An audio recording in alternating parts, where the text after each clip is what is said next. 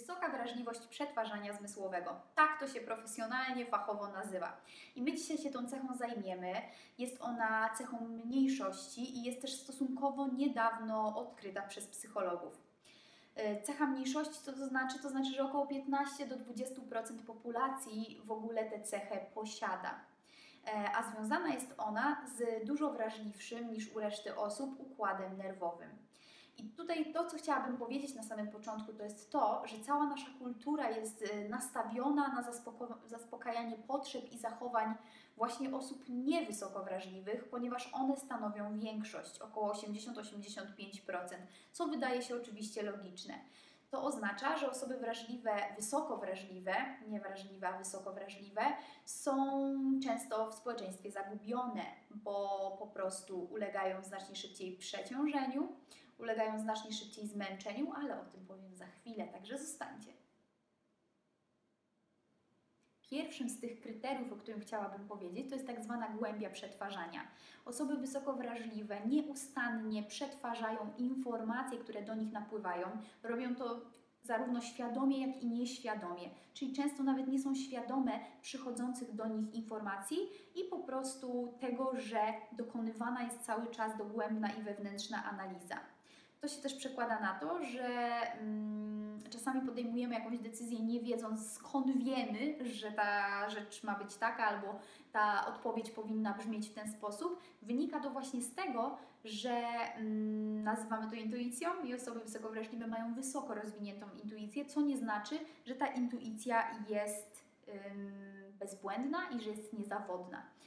Do tego jeszcze dochodzi taka zdolność do postrzegania korelacji, zależności pomiędzy tym, co dostrzegają. Więc na przykład dobrze im idzie rozwiązywanie zagadek, na przykład dobrze im idzie odpowiadanie na różne zawiłe pytania i wyczuwanie też różnych rzeczy.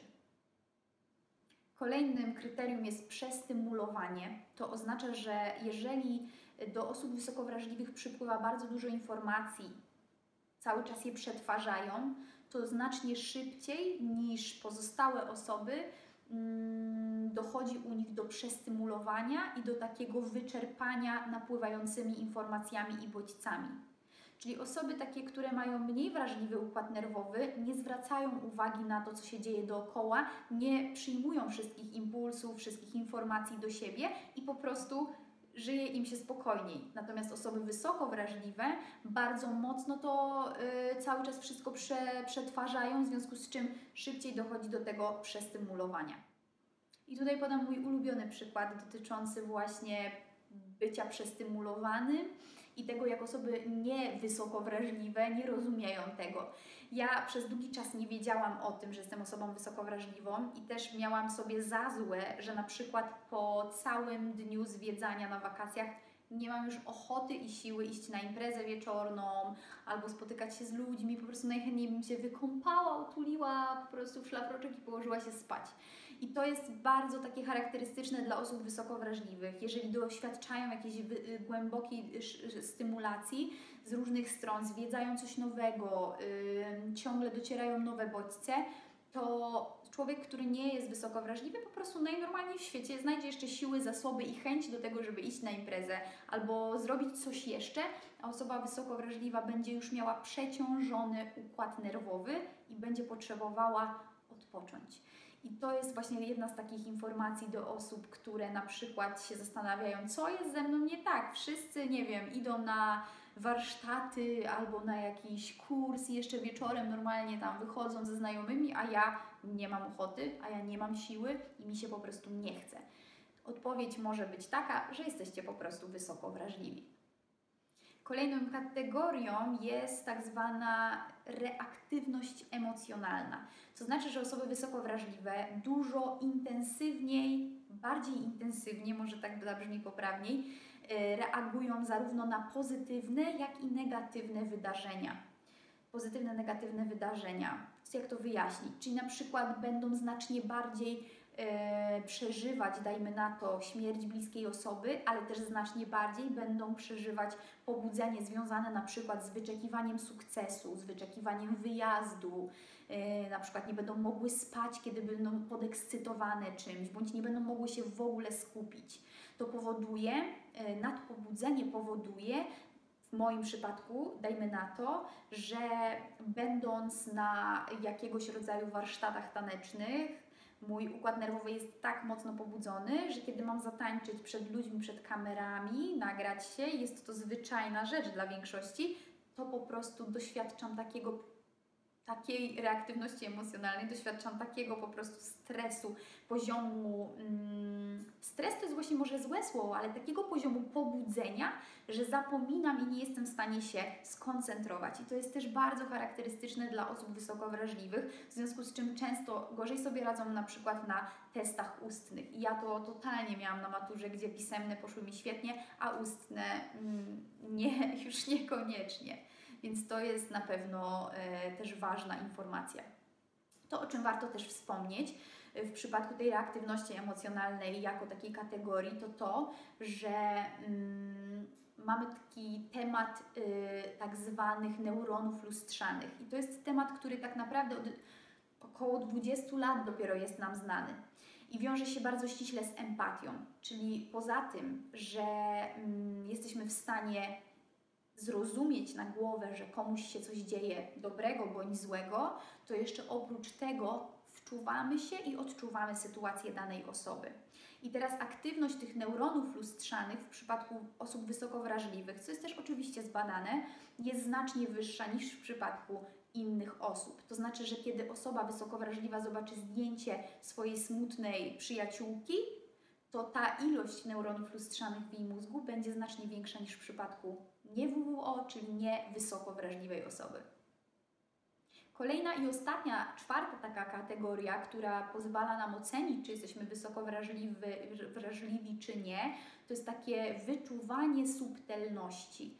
To wyczuwanie subtelności polega właśnie na tym, że wysoko wrażliwe osoby mają zdolność takiego, żeby to zabrzmiało żeby to nie zabrzmiało tak enigmatycznie, ale takiego wyczuwania atmosfery, wyczuwania tego, co się dzieje między ludźmi, odczuwania subtelnych znaków, które płyną z czyjegoś zachowania. Takie osoby często wiedzą, co dana osoba czuje, nawet mogą mieć pewne przeczucia dotyczące tego, co dana osoba myśli.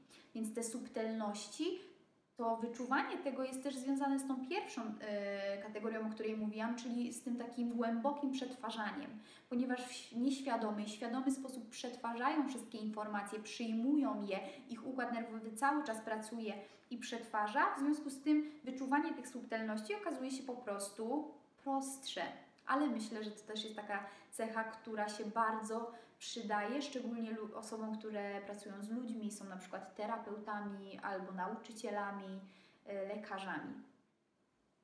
To, co jest też mega ciekawe, to to, że tak jak już Wam wspomniałam o takim wyczuwaniu tych subtelności, o tej głębi przetwarzania, o intuicji, ważne jest to, że kiedy e, układ nerwowy jest nadpobudzony, zmęczony, to wówczas osoby wysokowrażliwe kompletnie nic nie czują i nic nie, do nich nie dociera i nie są w stanie zbyt wiele zrobić. To znaczy, że z jednej strony jest to dość pozytywna cecha, znaczy dość bardzo pozytywna cecha, cecha mniejszości ludzi, ale daje bardzo dużo i takie osoby właśnie wysoko wrażliwe to były zawsze były w przeszłości właśnie mędrcy, to byli mędrcy, to byli jacyś nauczyciele duchowi, doradcy, osoby, które są właśnie mają większy wgląd i zdolność do takiego spokojniejszego i E, bardziej otwartego przyjmowania informacji. Ale osoby wysoko wrażliwe, kiedy są zmęczone i przebodźcowane, e, bywają również mocno, mm, że tak to ujmę,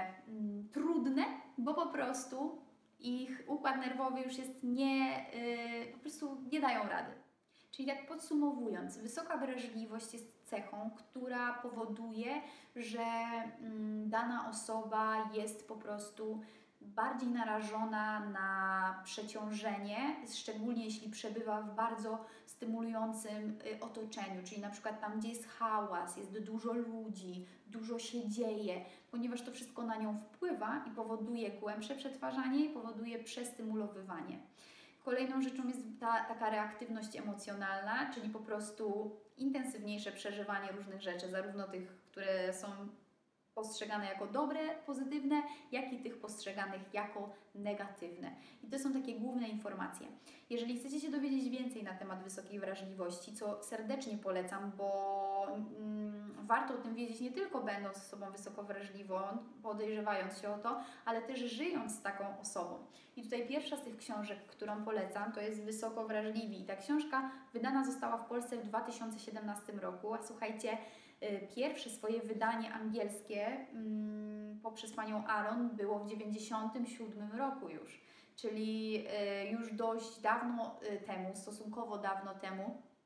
E, tutaj Amerykanie i zachodnie społeczeństwo miało okazję poznać tą cechę.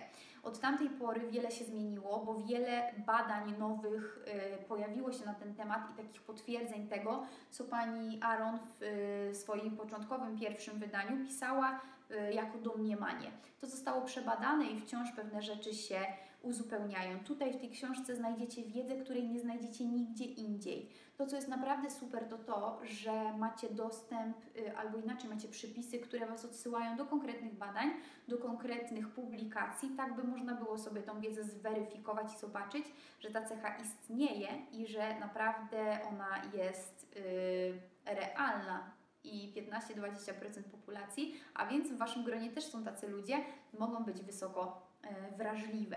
Więc tutaj macie do czynienia z wiedzą, której nigdzie indziej nie znajdziecie. Będą podstawowe opisy tych cech, co też się bardzo mocno przydaje. Dzięki temu możecie zrozumieć też swoje pewne zachowania i swoje reakcje, czego mogliście wcześniej nie rozumieć. Będziecie mogli na przykład komuś to wytłumaczyć, dlaczego na pewne rzeczy reagujecie tak, a nie inaczej. Będziecie, y, dostaniecie też wskazówki, jak się mm, odnaleźć i jak jakieś takie porady dotyczące życia w społeczeństwie, które mimo wszystko jest ukierunkowane na to, żeby dobrze było właśnie tej większości, czyli osobom niewysoko wrażliwym. To jest pierwsza propozycja. Drugą propozycją jest książka, która jest po prostu fenomenalna i to jest Wysoko Wrażliwi i Miłość. I ta książka to jest. Ona ma jeszcze więcej wiedzy, jeszcze więcej informacji i co równie ciekawe, to tutaj y, autorka y, wyróżnia jeszcze jedną cechę y, i ta cecha nazywa się taka zdolność, potrzeba do y, podejmowania wyzwań. Czekajcie, muszę sobie to sprawdzić. Skłonność do poszukiwania doznań. Skłonność do poszukiwania doznań. Tak się ta cecha nazywa, bo można być wysoko wrażliwą osobą, która nie ma skłonności do poszukiwania doznań, ale można być też osobą wysoko wrażliwą, która ma skłonność do poszukiwania doznań, czyli będzie lubiła różnego rodzaju sporty ekstremalne i będzie lubiła taki, e, takie mm, przebodźcowywanie się trochę i takie właśnie intensywne doświadczanie różnych rzeczy. To jest super ciekawe pod tym kątem, żeby przyjrzeć się tej cesze, ale też dlatego, że w tej książce autorka się skupia też na osobach, które nie są WWO i na tym, jak wyglądają związki osób wysoko wrażliwych z osobami wysoko wrażliwymi, ale też jak wyglądają związki osób wysoko wrażliwych z niewysoko wrażliwymi. To bywa czasami źródłem bardzo wielu konfliktów nieporozumień, ale też powoduje, że partnerzy mogą się super uzupełniać i od siebie wiele uczyć. Więc naprawdę ekstra pozycja, także w kontekście zawierania znajomości relacji jakichkolwiek, czy przyjacielskich, czy w rodzinie, czy właśnie partnerskich. Super sprawa, jestem zachwycona. I mam trzecią książkę, która leży na półce i której nie przyniosłam, bo jeszcze jej nie przeczytałam, a jest to Wysoko Wrażliwi Rodzice i myślę, że podzielę się za jakiś czas z Wami tym, bo też jestem tego bardzo ciekawa. Skoro osoby wysoko wrażliwe szybciej się przestymulowują i szybciej przeciążają, to znaczy, że rodzicielstwo dla takich osób też może być trudniejsze, ale o tym będę mówić innym razem.